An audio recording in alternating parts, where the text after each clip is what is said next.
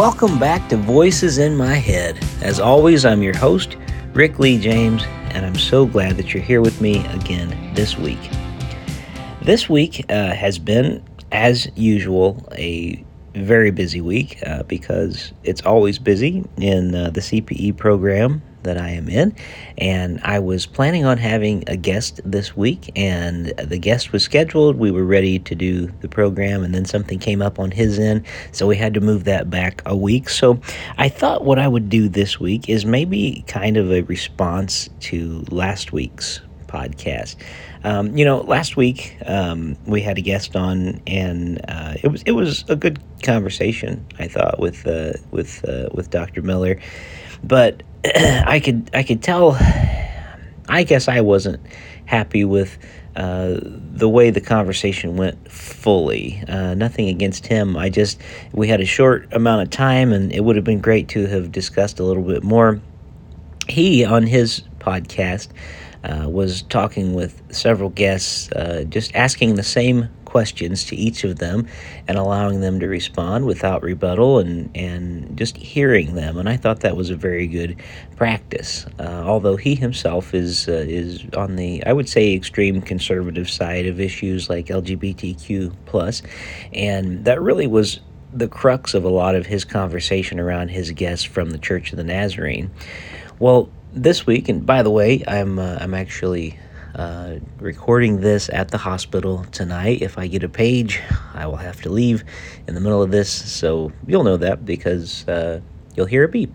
But anyway, um, this week, uh, one reason I'm not at what is called the Church of the Nazarenes General Assembly in Indianapolis is because of my obligation as a resident chaplain, which will be up in August, and then I'll be back in school again full time, finishing my master's.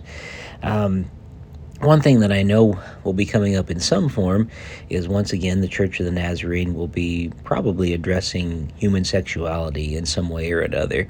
Uh, it seems like every four years, um, it was more than four last year because of the pandemic, I think. So I think maybe it was five years ago when General Assembly happened. Kind of hard to believe. But there are always these conversations, and they're not easy conversations to have. People feel different ways. So, what I thought I would do because I don't think I've ever done this on the podcast. I don't have a guest this week, but I thought I would look at some of the not only science of human sexuality uh, on this issue of uh, LGBTQ plus issues, but also the different views of Christian Christian groups Christian um, viewpoints, I would say, on uh, on LGBTQ plus issues. So uh, the first thing I wanted to do was share these four different theories. Now, as I understand it, if you are not a Christian who is part of the LGBTQ plus community, then um, you probably won't know what these categories are because this these are categories uh, that Christians are using to make it easier to have these conversations. Um, not saying anything right or wrong about any of these viewpoints, just that they are what exists. The Church of the Nazarene, uh, where my ordination is in, and uh, who is having their General Assembly at the time of my recording this, they are pretty firmly into side B, which I'll get into that uh, and and explain what that is. Um, but there's side A, there's side B, there's side X, and there's side Y. So here are the four different perspectives within the Christian community regarding LGBTQ plus identity and relationships. So side A says this. LGBTQ plus individuals can fully embrace their sexual orientation or gender identity. Same sex relationships can be celebrated and blessed by the church under Side A. LGBTQ plus Christians can participate in all aspects of church leadership, including ordination and marriage in Side A. And biblical passages traditionally interpreted as condemning homosexuality, excuse me, are seen as culturally conditioned and not relevant to modern understanding. So that is what we call side A. That would be an affirming view. Uh, side B is a little different, quite a bit different actually. Side B, where I told you the Church of the Nazarene uh, is pretty firmly entrenched, I believe, it, says that LGBTQ plus individuals are called to celibacy and should abstain from same sex relationships. While same sex attractions are not sinful, acting upon them is seen as incompatible with traditional Christian teaching. Um, the focus is on supporting LGBTQ plus individuals to live a life of celibacy while seeking emotional and spiritual fulfillment in their relationship with God. And then uh, finally, side B says that LGBTQ plus Christians are encouraged to seek support from their faith community to live a chaste life. So that's side B. Then there's side X, which we could probably call that um, conversion therapy. Um, and, it stands for ex gay. Um, but Side X says advocates uh, they believe that being LGBTQ plus is a result of sin or brokenness and can be changed through therapy or religious interventions. It also says that same sex attractions and gender identity are seen as contrary to God's design and need to be fixed. Uh, also, Side X says that conversion therapy practices aimed at changing sexual orientation or gender identity are promoted as a means of helping LGBTQ plus individuals align with traditional Christian beliefs. And finally, this Side X viewpoint, uh, just so you know, it is controversial and is widely discredited by medical and mental health professionals. So, most mental health professionals and medical health professionals would say um, that this is a dangerous and inaccurate view of human sexuality when it comes to LGBTQ plus uh, issues. And we'll get into more of that in a minute. Um, I'm learning a lot, especially working in healthcare. Uh, and then there's side Y, uh, which is uh, another non-affirming stance. Side Y says LGBTQ plus identity and relationships are incompatible with the Christian faith. Therefore, Christians attracted to their own sex should renounce LGBTQ plus identification and use non-identity ways for explaining their experience. And side Y also says that all Christians are called to remain single or enter an opposite sex marriage. Um, efforts to change a person's sexual attractions are generally not supported, according to Side Y, but they are also not always denounced. So those are the nuances, and, and they swing, the excuse me, the gamut from side A on one end of things and side X on the other side, and then we have side B and side Y. I guess I would say somewhere in the middle of those. So so, how do we talk about these? How do we decide which one is right, which one is wrong? Um, how do we have these gray conversations, uh, especially uh, when I personally know so many faithful, believing um, LGBTQ plus people? Uh, matter of fact, I'm in um, a scripture study right now with a group of them, and uh, and, I, and I'm learning a lot and I'm learning a lot about what they go through. And none of them have the same story, and uh, it's it's fascinating to hear their journey and their walk of faith. So I thought it might be helpful to look at. Uh, not you know we, we all know that was the, the, the christian side of things those were four different christian views on lgbtq plus issues but i thought it might be helpful well what if we looked at what um, a Jewish perspective is on this, and then a scientific perspective as it stands, because really we don't even have a scientific study of sexuality until around 200 years ago. Um, there just was uh, no scientific evidence one way or the other about how humans worked and how human sexuality worked at all. So the whole science is pretty new. And so I thought it might be interesting now, I have a book, and I don't have it with me, but I'm just going to uh, recite it as well as I can remember it. Um, it's a book that is used and has been used since, gosh, probably the 1950s. Um, they'll use it in Jewish schools uh, to teach children about faith, about the world, about Scripture and its place. And they have a very interesting uh, perspective on Scripture that I think would be very healthy for a lot of Christians to adapt. When they are teaching children in, in Jewish school, they will teach them that the Bible is a sacred book, that it is a, a book that is inspired by God, but that the Bible is also not a science book. And it says very specifically in this book that if we learn something new from science, and it says something different than what the Bible says, then there's no need to panic. There's no need to, first of all, discredit the Bible, but there's also no need to discredit what the science says because uh, we can learn new things. We have what's called progressive revelation. There are things that we know now that we didn't know then. And so, as we learn more, so if there is a science about, say, not only just creation, and you know, no, they they said even very specifically in this book because Jewish people don't believe in a literal six day creation. That's a that's a Christian thing that a lot of Christians have come along who are literalists. Um, so the Jewish people, where we get scripture from, um, they say, you know, that's that's a narrative. That's a way that we were helped uh, helping to make sense of the world. We didn't understand how it worked, didn't have science. Uh, thousands and thousands of years ago, there was no way for us to uh, have a literal account, so they were trying to make sense of how the world works. So, most Jewish people would be very, as I understand it anyway, I'm not speaking for all Jewish people, but they would find uh, something like the Creation Museum um, imaginative and beautiful, but they wouldn't by any means say that they think that's how the world actually was started.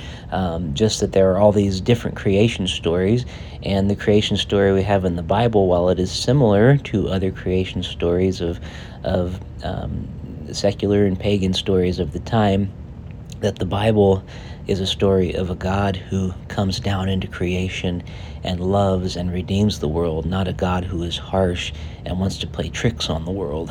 And uh, it's it's a it's a different kind of story. So anyway, that's not exactly what we're saying, but it spells it all out very specifically in that uh, textbook for Jewish children and teenagers who are learning about the faith. And I love that the idea that they are so connected to their book. They understand that there is not a single author of scripture. There are several inspired authors, um, but they again they were people of their time. And so while they inspired these sacred writings um, they point out in the book again the book is called a little lower than angels or a little lower than the angels i can't remember which. They point out in the book that um, if if science proves something different then take the bible for what it is and accept that the science is what the science is.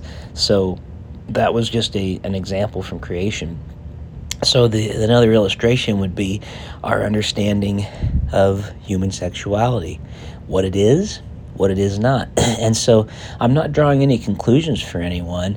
I am simply uh, kind of presenting the facts as is, what we know, what we don't know. So so it's important to, to note that the, the categories that I just mentioned, they, they are, again, they're general viewpoints and individual beliefs within um, different different sects of Christianity. Well, the scientific study of sexuality uh, it has a complex and evolving history. And while humans have been interested in and explored questions about sexuality for centuries, uh, the systematic and scientific study of human sexuality as a field of inquiry, as a field of study, it's a, a, a relatively recent development. the modern scientific study of sexuality began to emerge in the late 19th and 20th centuries. Uh, the work of pioneering sexologists such as Richard von Krafft Ebing, I hope I said that right, and Havelock Ellis and Magnus Hirschfeld laid the foundation for the scientific examination of various aspects of human sexuality and they sought to understand human sexual behavior, desires, and identities through empirical research and observation. So, really, the 19th and 20th centuries, late in the 19th century and early in the 20th. So, regarding, excuse me, homosexuality, early scientific understandings were influenced by prevailing social and cultural attitudes, which often considered uh, homosexuality to be deviant or pathological.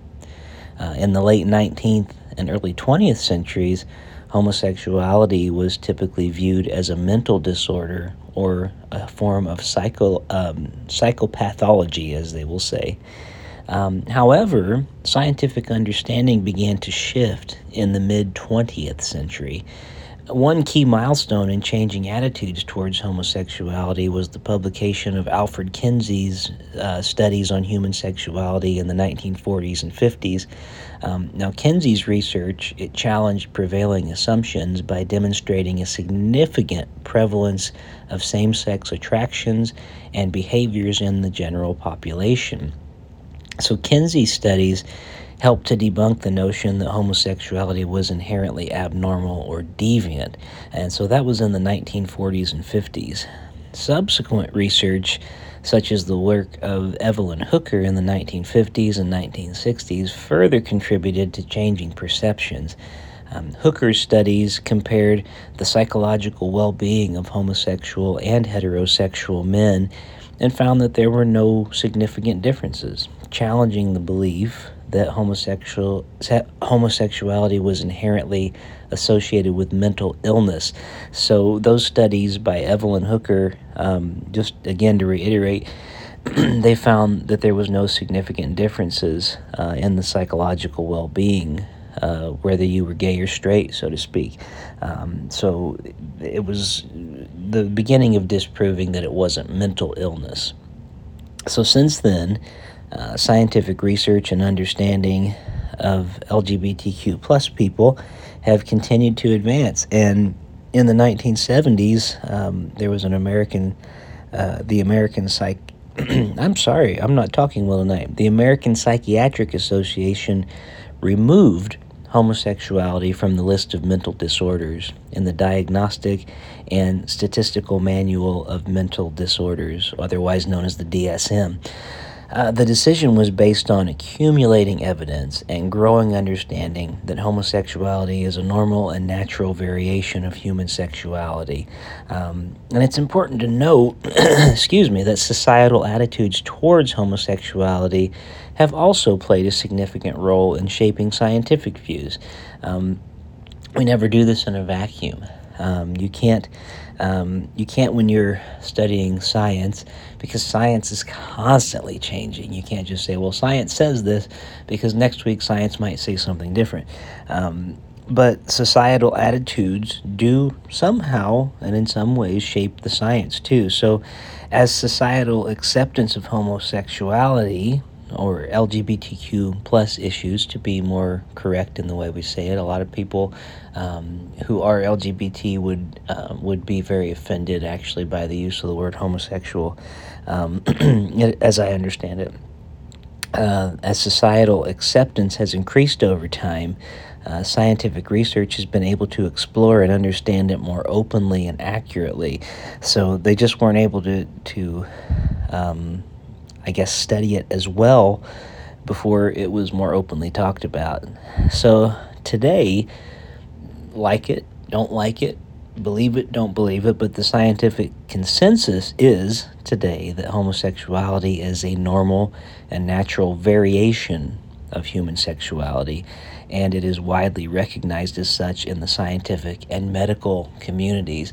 So um, don't anybody get mad at me. I'm just stating a fact. That's that's just what it is. It's mostly accepted today in uh, in the realms of science and in medical fields. So, uh, taking all that into account, I didn't want to do anything today other than just simply kind of lay out uh, the things as I understand them. Um, what these four different views of Christianity are as related to LGBTQ plus issues, um, what the science says and sort of the history of the science, and um, what Judaism says about it. So some some varying, uh, vastly different um, views on things, and I know that people get passionate about these things, um, and I'm just wanted to.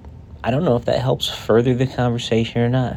Maybe some people hear it and they cheer, and maybe some people hear, hear this and they get mad.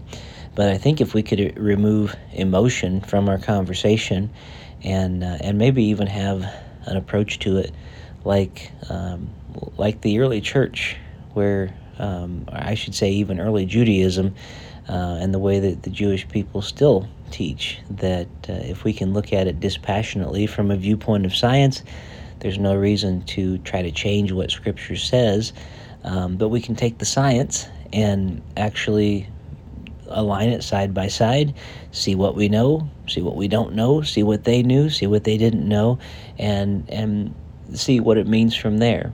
I'm not telling anybody what to think or what to believe. It's just uh, something I wanted to lay out there. Didn't have time last week in the conversation uh, that I had with Dr. Miller, but um, hopefully you enjoyed that conversation. And I still want to encourage you to go listen to those episodes. We were talking about of his show, and uh, and you can listen to last week's podcast if you want to know more. Sorry about if I seem scattered tonight. It's almost 11:30 at night. It has been a whopper of an evening here at the hospital. Um, so I appreciate your prayers. I'll continue praying for you. Please pray for me. Um, a lot of nights go like this, and uh, in the next few moments, who knows what could happen? I may be uh, with a family who is in need, and uh, I pray that uh, you'll help uh, continue lift me up in prayer as I walk these halls. And um, I'm, I'm grateful for all of you who listen each week to Voices in My Head. I'm grateful that you are here and that you are a part of this conversation. If you're a part of the Church of the Nazarene, or even if you're not, uh, please be praying for all the people at the Church of the Nazarene General Assembly this week. Uh, we pray that God inspires and uses them, and that there will be some wonderful Holy Spirit led conversations that take place, all for the kingdom of God, and uh, that some wonderful times of worship will happen, and that the church around the world, internationally, uh, will grow and become stronger for their time together. So, thank you all for listening to Voices in My Head. I'm grateful for you, and uh, I'm looking forward to bring bringing the guests next week that I had planned to bring this week. Thank you again for listening to Voices in My Head. And by the way, uh, check out my website at rickleejames.com uh, if I haven't said that in a while. Uh, lots of music and things going on there. We'd love to have you uh, be a part, maybe even buy some music. That would be great. That would help me as I try to get through school. All right, God bless you all. You take care.